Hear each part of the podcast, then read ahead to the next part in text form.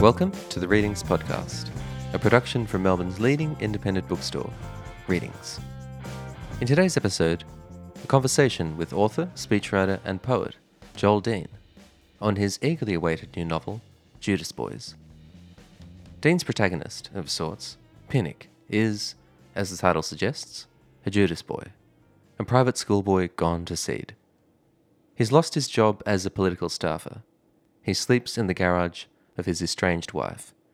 He has finally run out of friends and must face his accusers, both the living and the dead. This book is a searing de profundis that reads like the secret history behind today's political headlines. Deane brings the aftermath of professional catastrophe, personal betrayal, and public disgrace to life with a poet's ear for the human voice fractured in extremis. To interview and introduce Deane, here is Reading Zone Mark Rubbo. I hope you enjoy their conversation.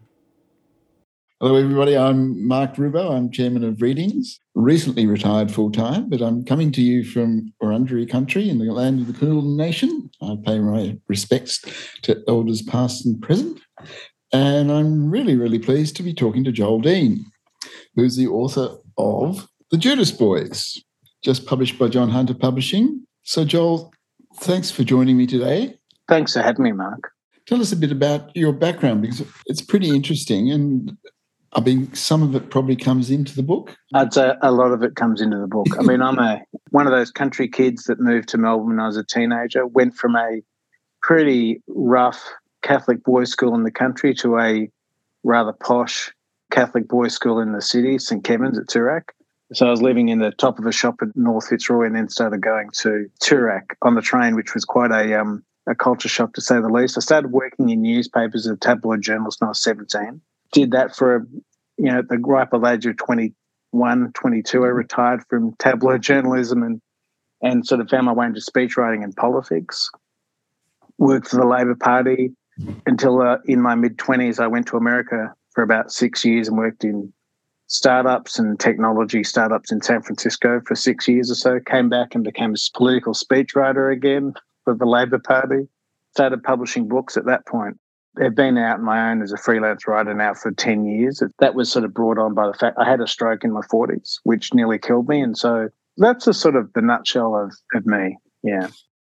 I mean, the thing is, is that like I've published poetry, nonfiction. I, I write essays for Australian Book Review. I do, I write in a lot of different genres, and the fiction's a very particular beast. It's very different. It's hard. I find it really hard to write fiction, but I love it.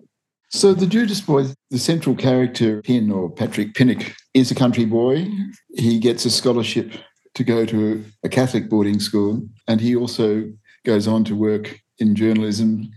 yes, that's why I mentioned all that. But you know, as of it's not autobiographical, but obviously I've plundered a whole bunch of my life, yeah. definitely. And it, it's a book that very much comes from my experiences and people I know, and including my father, people I went to school with. It's a book that sort of came out of a um, out of grief and guilt. My dad died about five years ago, and I was sort of figuring out a lot of things, and and I started writing this book without actually knowing what I was writing. And it was only in the process of writing it that the story emerged, almost a cathartic process of writing the novel. It's not a novel that I started with any plan or even characters. I just started writing. I found it an incredibly powerful novel, really, really well written and beautifully written. It's sort of two time zones, isn't it? The Pin, as you refer to, this Patrick Pinnock, he's just had a personal crisis and he starts to think about an incident when he was at school with a with another boy or two boys really they're not very nice characters pin the central character almost grasps at being decent and then fails. Uh, yes, yeah, he does. One of the things that goes with getting older is you look back and you see the patterns in your life. And you see where you've gone wrong and where you've hurt mm. people. And I guess Pinnock's at that point in his life. And he's looking back to the 1980s when he was a schoolboy and comes back to the present day. And he's a ex-political staffer who's disgraced himself. All the things he's run from his whole life are coming back to haunt him literally. It's a reckoning, I guess. You know, I can think of many people many times where, as I'd say to my kids, I, I made bad choices. And I, it's about when we're forced to face up to our shit. Yeah, I found that really interesting because uh, looking back at when I was that age, I mean, I've done things that I'm ashamed of. Yeah, memory is imagination. We tell a version of the of the past to ourselves. It's almost like we tell the version where we try to put ourselves in the best possible light. But it's this is about when you can't escape. There's there's nowhere to hide. You know, the light's too bright. I say it's a it's a story about the failings of men. There's a lot of women in it too, and I mm. think the women are really. I think they're some of the more interesting characters because they're they're shining a light on the bad behaviour, and they're almost like a in some respects they're almost like a chorus, you know, talking about the failings of these blokes. And you hope that there's going to be some redemption. Yeah, a few people have gotten upset with me about his irredeemable. Mm. Well, there's an incident with a dog. Is that the one you're referring? To? Yes. yeah, yeah. Funnily enough, the dog's called Berkeley. Our hmm. family mm. dog is called Berkeley.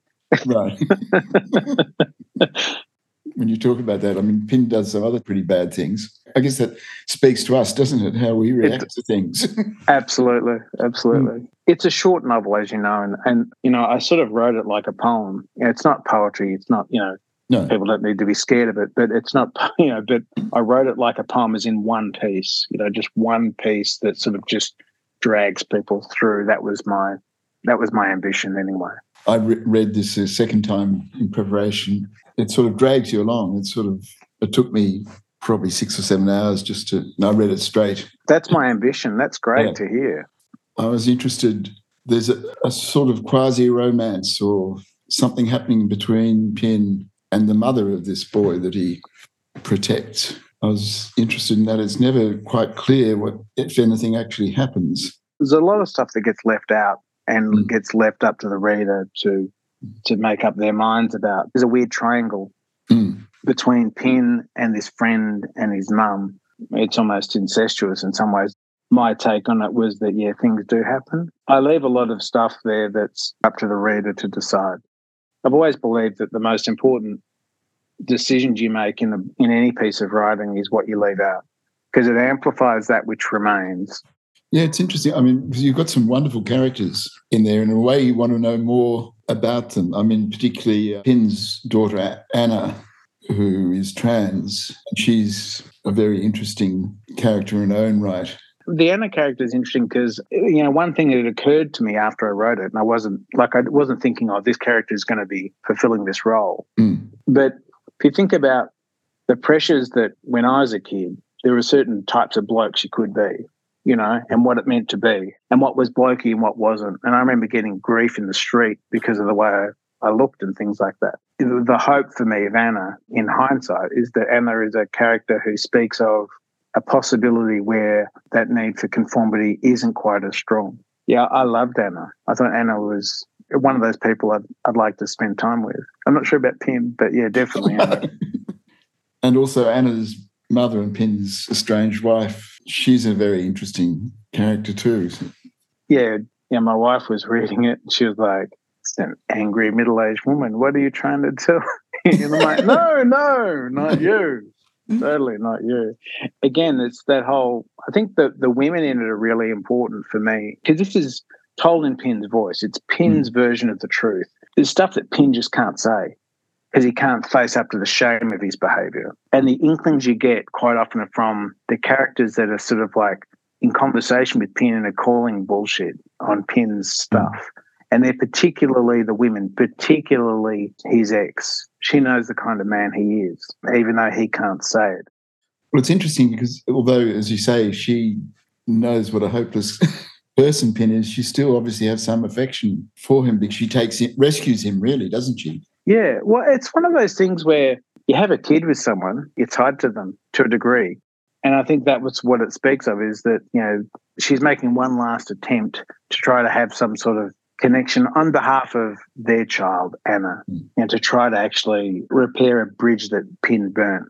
Again, it says a lot about parenting and families are very messy, complicated things, or at least mine is.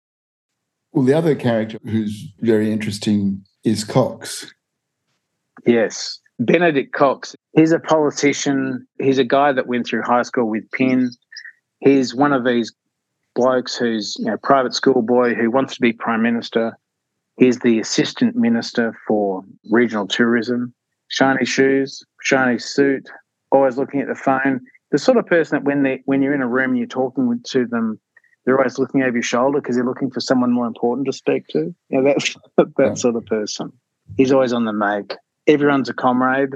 He's hardly uh, Gough Whitlam, you know. I'll put it that way. He's, you know, he says comrade. There's a great deal of irony there. He's not, any sort of person you wouldn't trust with your lunch money. I'll put it that Mm. way. Yeah. He taunts poor Pin and encourages this bad behaviour, really. Oh yeah, yeah. Pin's a staffer, and the staffer he works for is Cox. Mm. You know, is, is Benedict Cox. Politicians and the staffers, it's a very weird relationship. It's an upstairs downstairs relationship in that you're you're working for these people, you're living with them just about. You're their spear carrier and you're their handmaiden. And the way that one staffer put it to me, which I've never forgotten, is like politicians love you until they don't love you. And Cox is is one of those people. He uses pin when it suits him, and he disposes of pin when it suits him. Yes. You know. Are there certain writers that have influenced you, do you think? It's a good good question. I think that you know, I think you did a tweet. I think you mentioned Tobias Wolff. I used to live in Berkeley, and I remember I read all of Tobias Wolff and love mm. his stuff. And I remember actually going to a reading he gave in Berkeley. He had the best moustache I'd ever seen. He was this incredibly imposing figure. I was a young guy in my twenties. You know, I didn't even go up and say hello to him because he was such a you know giant. But I think that I love a great sentence. There's not a particular writer that comes to mind, but what I'm trying to do is write. I'm trying to write the perfect sentence, and then followed by another perfect sentence, by another perfect. That's that's, and so I'm rather obsessive about it. Yeah. Right. Yeah, there was a sensibility about the, the style of writing I found yeah, very special. Yeah, did devote Tobias Wolff, I suppose partly because I mean he writes about young men and boys and schools and And write so beautifully. Yeah, and and you have too. Oh, thank you. It's funny because I was chatting with Hunter, you know, who's my publisher and also my editor, and I've worked with him now for four books. And he reckons that since I had the stroke, my writing's changed. It's become more emotional. And I think that that's probably true. I think that what's definitely become is that since I had the stroke, everything has been more loaded in that I'm thinking everything's got to, like, this has got to be my best book. You know, it's got to hmm. be the most important. It's If it's crap, I'm not letting it out of the house. And I, I feel like I'm really happy with the book. You know, I think, you know, I hope it finds a good readership, but I think it's the best piece of fiction I've ever written. I think it really stands up. It's, I think it's probably, I think it's the best book I've written. I think it's, re- I'm really happy with it. You know, that's, that's, and that's the most I could hope for. yeah. You know, No, well, I think you've achieved something really good there, and um, I hope it finds a readership too. It certainly deserves to. It is incredibly hard for writers to find audiences at the moment. Things like this can help, but I just do recommend it to everyone. It's a really refreshing piece of writing and something quite different than a lot of Australian writing that you might have read recently. Um, so, congratulations, Joel. It's it's really terrific. And are you still working on stuff? And Yeah, yeah. I'm still, you know, working. I'm obviously I'm freelance writing, so I do my speech writing. I've been Mhm. trying to get a documentary off the ground that involved Paul Keating. So I spent a lot of time with Paul Keating last year, which was very interesting oh, and education in itself. Yeah. And yeah, I'm sort of helping someone, you know, ghost write a book as writers do. And I've got a couple of other novels that I'm ready to, that I need to next year start writing. Poetry is always there, but to be honest, the, I feel more like I'm in a fiction mode. And I think that Oh. novels, I don't want to write, wait another 10 or 12 years for the next novel. I'm hoping to get a decent one out in the next couple, again, in the next couple of years. I'll look forward to that. Thanks so much for your time today. It was really terrific.